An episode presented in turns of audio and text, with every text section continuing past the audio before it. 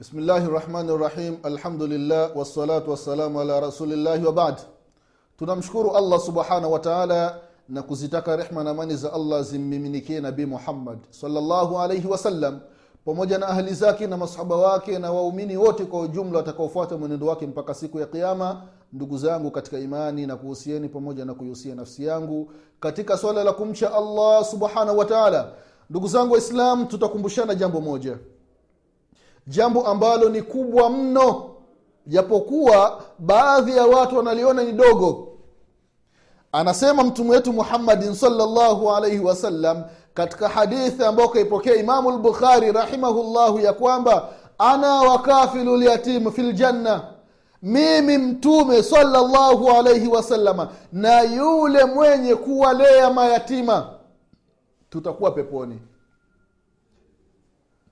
akasema hakadha fi ljanna anasema mpokezi wa hadithi mtume salllahu alaihi wasalama amenyoosha alustwa wasababa akanyoosha kidole kati na kidole shahada. Akafanya hivi mtume salllahu alaihi wasalama kwamba mimi mtume na yule mwenye kuwalea mayatima tutakuwa hivi katika pepo ya mwenyezi mungu subhanahu wa taala. Allahu akbar allahu akbar. Angalia hii fursa ndugu yangu mwislamu aliyohitaja mtume salllahu alaihi wasalama jiulize swali la msingi.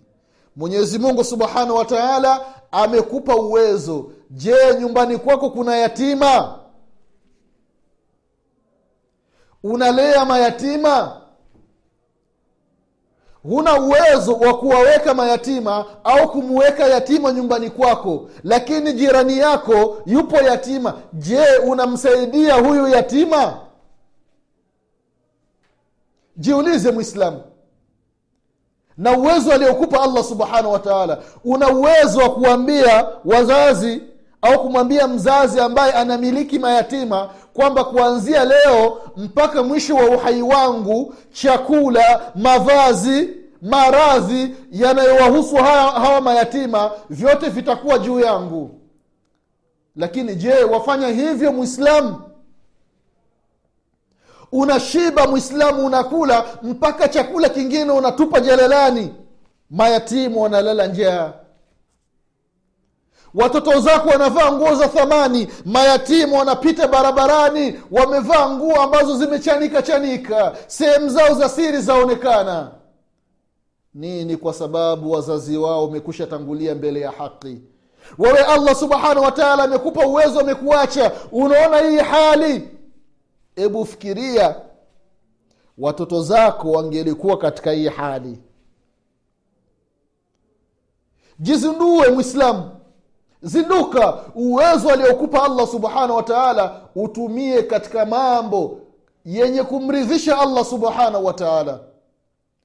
Si jambo la mchezo mpaka mtume salllahu alaihi wasalama kusema ya kwamba mimi mtume na yule mwenye kuwalea mayatima tutakuwa hivi peponi lakini mambo ya kusikitisha angalia katika nyumba ambazo ndani yake wanalelewa watoto yatima. Hao yato, watoto yatima ndio waosha vyombo watoto yatima ndio wapiga deki watoto yatima ndio kazi zote za nyumbani wanafanya. Wamekuwa kama maboi wamekuwa ni wafanya kazi hawana thamani. La ilaha illallah. Nguo za nyumba nzima zinapochafuka wafuaji ni watoto yatima vyombo ambavyo vinaliwa nyumba nzima waoshaji ni watoto yatima. Wapiga deki majumbani ni watoto yatima akifanya kosa kidogo yatima anapigwa mpaka mawazo yanamjia anamkumbuka marehemu baba yake anamkumbuka marehemu mama yako mama yake kutokana na kipigo anachopata katika nyumba ya waislamu katika nyumba ambayo ndani yake yatima yumo. Allahu akbar. Ni msiba ndugu zangu katika imani vile vile wallahi mambo ya kusikitisha kuna baadhi ya waislamu kuna baadhi ya taasisi zimejenga vituo vya kulelea mayatima. Misaada mbalimbali inapatikana wafadhili wanatoa lakini wallahi haki wanayoipata hao mayatima walengwa. Wallahi haifanani na misaada inayokuja watu wenye kufungua vituo, vituo vya, vya kulelea mayatima wanajineemesha wenyewe. Wanabadili magari kila siku wanajenga majumba kila siku kwa kupitia pesa za mayatima ndugu zangu katika imani. Wallahi ni msiba. Utapata starehe kidogo duniani lakini muda mfupi utaviacha. Utaingia kaburini utaulizwa na mwenyezi mungu subhanahu wa taala kumbuka siku ambayo utafufuka mbele ya mwenyezi mungu subhanahu wa taala kisha akakuuliza kuhusiana na wale mayatima ambao wafadhili walikuwa wanatoa pesa unaandika ripoti mbalimbali unamiliki mayatima kadhaa unaletewa pesa unaletewa misaada ya nguo unafanyiwa nini lakini haki zao hawapati. Wallahi mwokope mwenyezi mungu ndugu yangu mwislamu wewe mwislamu waislamu ambao wamefungua taasisi za kulelea mayatima wamwokope mwenyezi mungu subhanahu wa taala.